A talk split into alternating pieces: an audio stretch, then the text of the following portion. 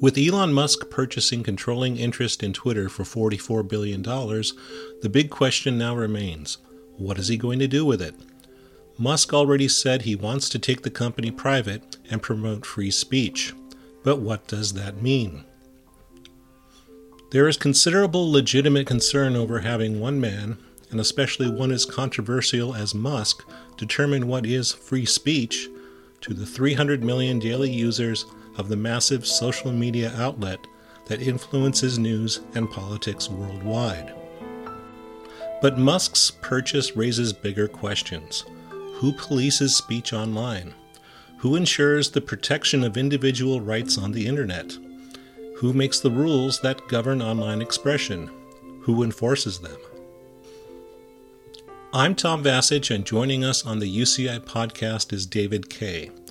David is a professor of law at UCI and author of Speech Police The Global Struggle to Govern the Internet. He's also worked with the United Nations Human Rights Council on Freedom of Expression, where he monitored free speech issues around the world. Thank you for joining us, David.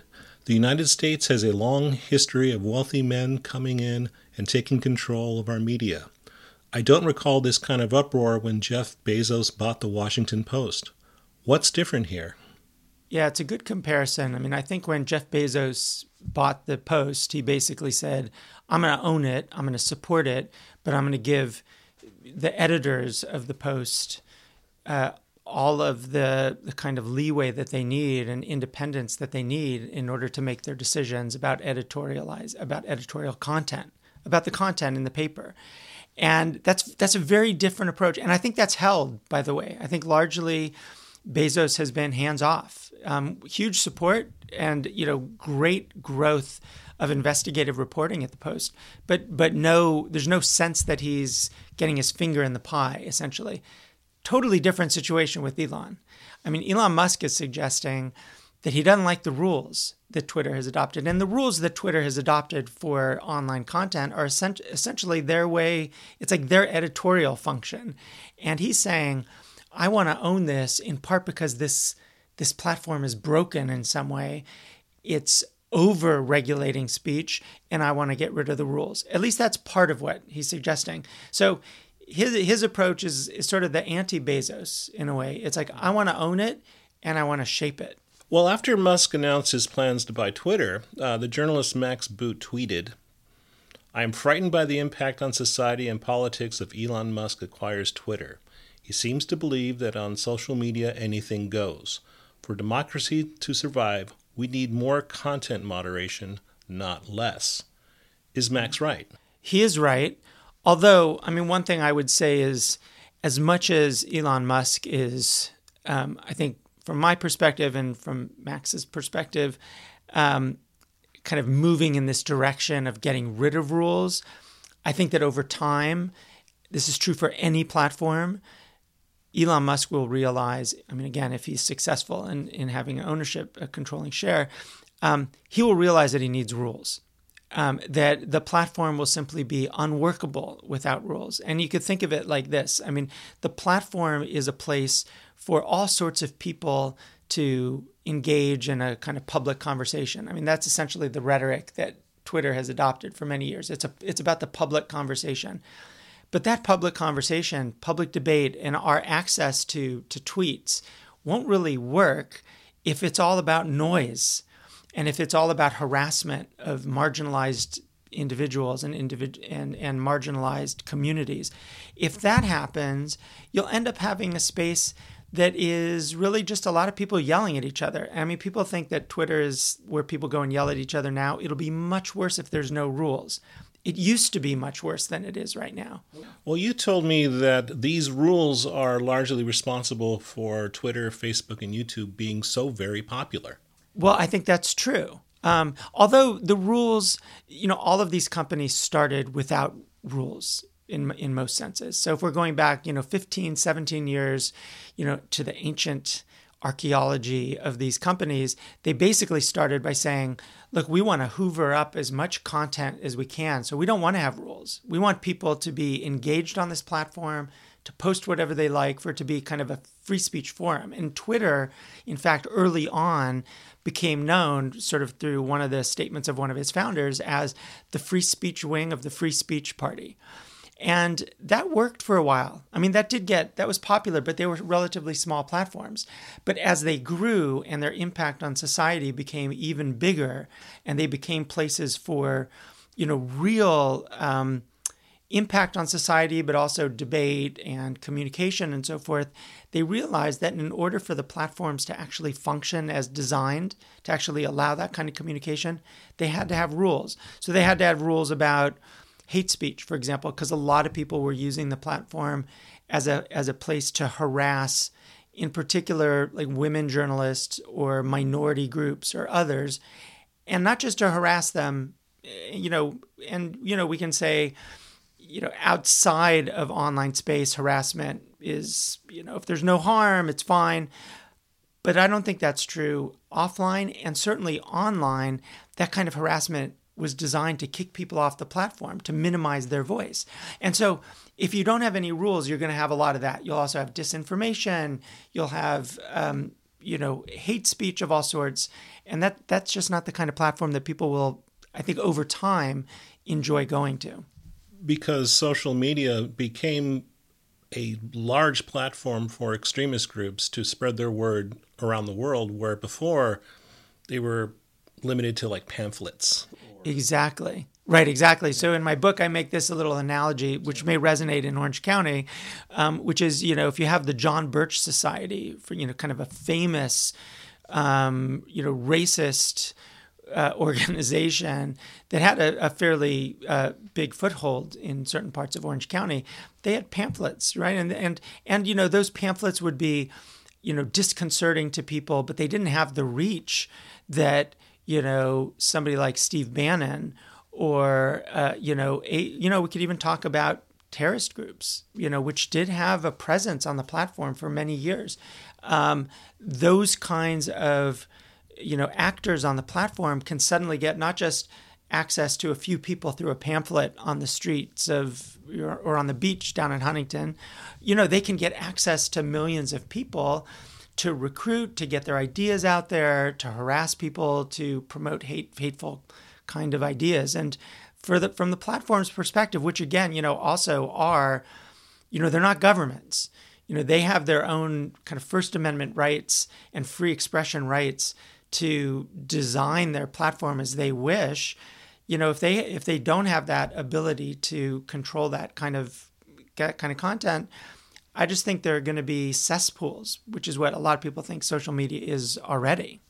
Well, this uh, anything goes approach that Elon Musk is talking about is going to really face, uh, let's say, stern opposition outside of the United States, yeah. where governments are much more involved with with uh, moderating social media content. Yeah, yeah, that's exactly right. I mean, around so on the one hand you know, the platforms offer people around the world space that they might not otherwise have. So if you go to a place like Cambodia, uh, just as an example, you know, it's mostly state media.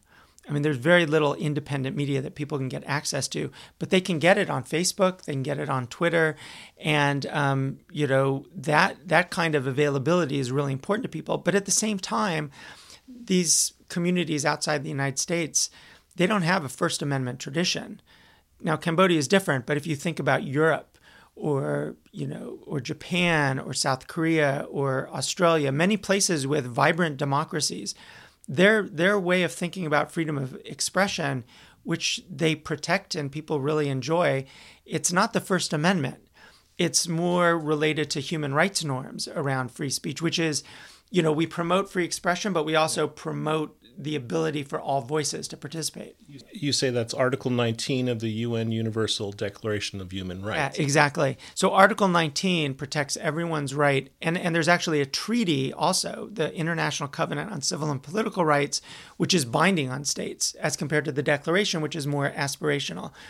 The, the Article 19 says everyone has the right to seek, receive, and impart information and ideas of all kinds regardless of frontiers and through any media. It's a really amazing right when you think about it, because if you think about the First Amendment, it just says Congress shall make no law abridging freedom of speech or the press, and there's nothing else. You know, we have a lot of jurisprudence, but it doesn't really articulate in the way Article 19 does that the right to free expression isn't just about the speaker, it's also about the audience.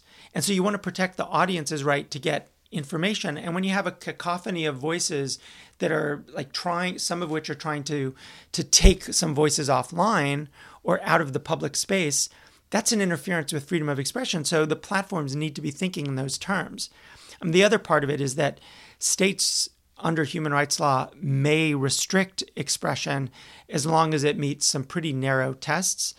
And those kinds of tests involve us thinking about is it necessary to restrict freedom of expression in order to, for example, protect the rights of others? So it might be you, you limit certain kinds of expression in order to, to protect everyone's right, say, to privacy. So we don't like doxing, you know, where somebody publishes the personal information of somebody.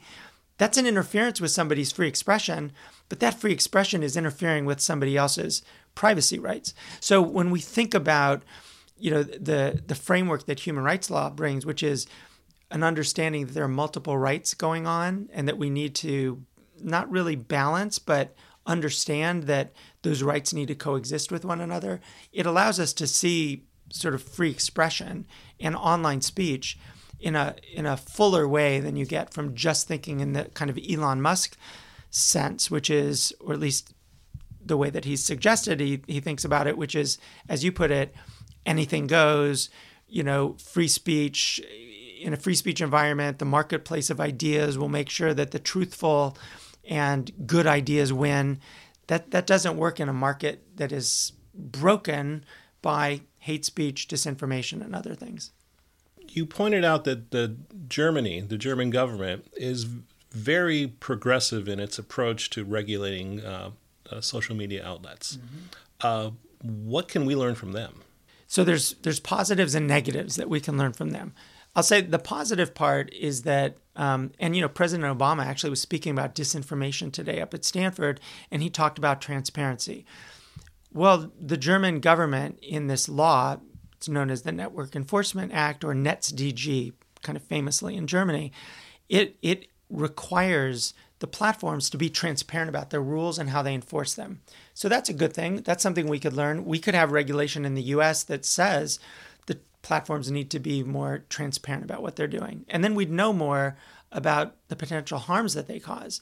But at the same time, the problem with the um, the approach of, of Germany is they basically say to the platforms, look, we have all of these criminal laws related to speech, hate speech, uh, speech related to Nazi paraphernalia, um, criminal insult, whole range of other rules. And they're saying to the platforms, you platforms need to adjudicate claims here. And that's a problem because it really pushes the companies to act as if they're public authorities when they're not. They have business interests in mind. And so we shouldn't be pushing the companies to basically act as if they are you know governments or courts that that also increases their power because only a certain number of companies can do that work. It's very expensive. So we need to be really careful about what we ask of the companies and what we require of them by law. And i think the model of focusing on transparency and oversight and requiring also the companies to do what i think of as human rights impact assessment like the like we do environmental impact assessment you know make the companies do human rights impact assessments. So when they enter a market or they create a new product they they figure out in advance this is the likely human rights impact that it'll have and we need to make sure that we deal with that appropriately. But we don't do any of those things now. It seems to me even more dangerous subject when it comes to social media is disinformation and propaganda. Mm-hmm. uh, we've seen it here in the united states probably most famously with the 2016 election and Russian Facebook accounts yeah. flooding the flooding uh, people's streams, yeah. but it was seen as an influencer. Yeah. And you point out in your book that uh, governments around the world use Facebook in particular for propaganda purposes. Mm-hmm. So, how can disinformation and propaganda be controlled, one, by the social media companies, and two, by governments interested in regulating them? Yeah, it's a it's a hard question because there are multiple ways of thinking about disinformation and propaganda. So, if we first start with state disinformation and state propaganda, but also I think what happened in 2016 in particular, state manipulation, right? Those kinds of things the companies really can address through almost like intelligence operations. They can see which accounts seem inauthentic, which uh, accounts are trying to manipulate and coordinate behavior so as to really manipulate the debate in a particular way. So, in that, you could think of that almost as spam. You know, it's not about the content as much as the inauthentic nature of this and the manipulation that it involves. And so, Facebook in particular has done a lot of work around trying to address what they call inauthentic coordinated behavior. And the other platforms can do the same. I think it's a lot harder when the disinformation and the propaganda is more organic, right? So comp- you can think of it as on the one hand, you have things like state media, right? So state media like uh, Russia's Russia Today, it's um, you can label it, you can give people the tools to know, oh, that's coming from Russia. So I need to take that with a grain of salt, or I can understand this is understood as um, as a propaganda outlet. So that's one form, and there there are ways you can deal with that that don't involve just plain out plain plain old censorship. But the harder problem is when people start to share, say, COVID disinformation or information about the election that they, you know, they heard somebody say and then they post it on Facebook. What do you do about that? You know, it's not necessarily Donald Trump or the Republican Party or some other party pushing disinformation. It's people actually sharing what they think is legitimate, but it's it's a lie or it's wrong or it's part of something else. How do the companies deal with that? That's a lot harder question because then that gets the companies into deciding like who is truthful and who's not. And um, I just think that, that that becomes a much harder issue. It's it's a little bit easier to do if the question is very specific. For example, you know, did the Democrats steal the election in 2020? Like, we know the answer to that. I, I mean, hopefully, audience knows the answer to that, which is, you know, that's a lie that's been constructed by, you know, politically interested individuals and parties. But what do you do about, and you can do the same for certain COVID disinformation, you know, about like vaccine harms or, you know, chlorine or Clorox, whatever you might use, or, or ultraviolet lights to solve. So you can deal with those kinds of things. But what do you do when people are just getting things wrong or lying? There's no, you know, law that says you can't lie. So I think it just puts the companies into a very difficult position where ultimately we have to ask do we want the companies to be going through all of our content and deciding this is accurate and this is not? that's ultimately where that heads. I'm not saying it's a good situation where we are, but it's something we we need to be mindful of that all of our solutions or potential solutions have pretty significant trade-offs that involve the companies getting more and more into content regulation. Your book, Speech Police, ends with some ideas about the kinds of changes that would help companies and governments meet the challenges of policing content, such as establishing human rights standards better transparency, and decentralized decision making, just to name a few. How realistic is the possibility to implement these values? I mean, some are more than others. Um, transparency, I think, is very realistic. And in fact, the European Union is right now considering a, a, a new regulation of, um, of digital space in Europe that will require, I mean, if it's adopted, it will require the companies to be more transparent about their rules and how they enforce them. And if they do that, you know, because the companies operate at scale, it's quite possible that the companies will be more transparent across all of the jurisdictions, all the countries where they operate. So I think transparency, in particular, because transparency is not content specific, or viewpoint specific. It doesn't say, it doesn't put the companies in a position of saying, this is good content, this is bad. You know, that's, I think that's possible. The other is, I think, human rights standards. I mean, I think that the companies are already moving in the direction of kind of assessing the impact that they have on people's rights. So they're they're already doing this in practice. In, but they don't always use the language of human rights. But Facebook has created a human rights division. Uh, Apple adopted a human rights policy. Google adopted a human rights policy. It's really a question now of sort of taking those policies and holding them to it. Like saying, okay, you adopted this policy. How are you implementing it? Okay, you're implementing it. What's your oversight mechanism? How are we going to know that you're actually doing what you promise you're going to do? And I think the further along you get to oversight, the harder it gets. But actually moving them incrementally into this space, I think, on both transparency and human rights standards is possible. So it comes down to the big question of social media who is to be in charge? I mean, ultimately, it should be us. I mean, that goes to the decentralization part, which is as much as possible. I mean, you could think of it now, not all social media is the same. You know, something like Wikipedia, where you have communities basically editing, moderating their own pages under certain kind of company standards. And Wikipedia has evolved over the years into a pretty great global encyclopedia. And it's worked in part because it's decentralized and yet they have standards. You could say the same for um, for Reddit. You know, Reddit used to be a terrible place for hate speech and disinformation, and there's still parts of that, but they've also decentralized so that they have standards, and yet each of their groups are managed by people who commit to ensuring that standards against hate speech and so forth are maintained. So like that is a direction that you could imagine some of this heading. The problem is that the biggest platforms like Facebook and Twitter don't really see that as conducive to their business model because it starts to fracture out their users and it gets harder and harder to sell them to advertisers.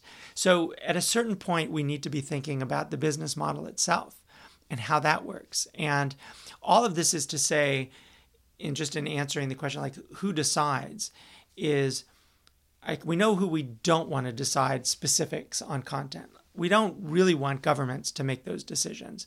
That very quickly, and you look around the world and you see this, that very quickly gets to state censorship. But we also don't want you know wealthy people to bring it back to Elon Musk.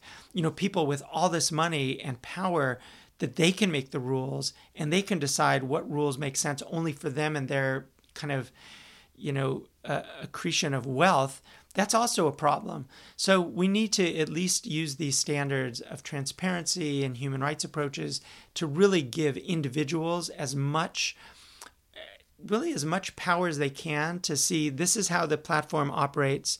These are the rules that they're using. This is what I can do and what I can't do on this platform and then they can essentially vote with their feet whether they want to stay in or walk away from the platforms. That I think over the long term is going to be the approach we're going to need to take. Well, thank you very much. Thanks, Tom. Enjoy the conversation. The UCI podcast is a production of the Office of Strategic Communications and Public Affairs. Thank you for listening.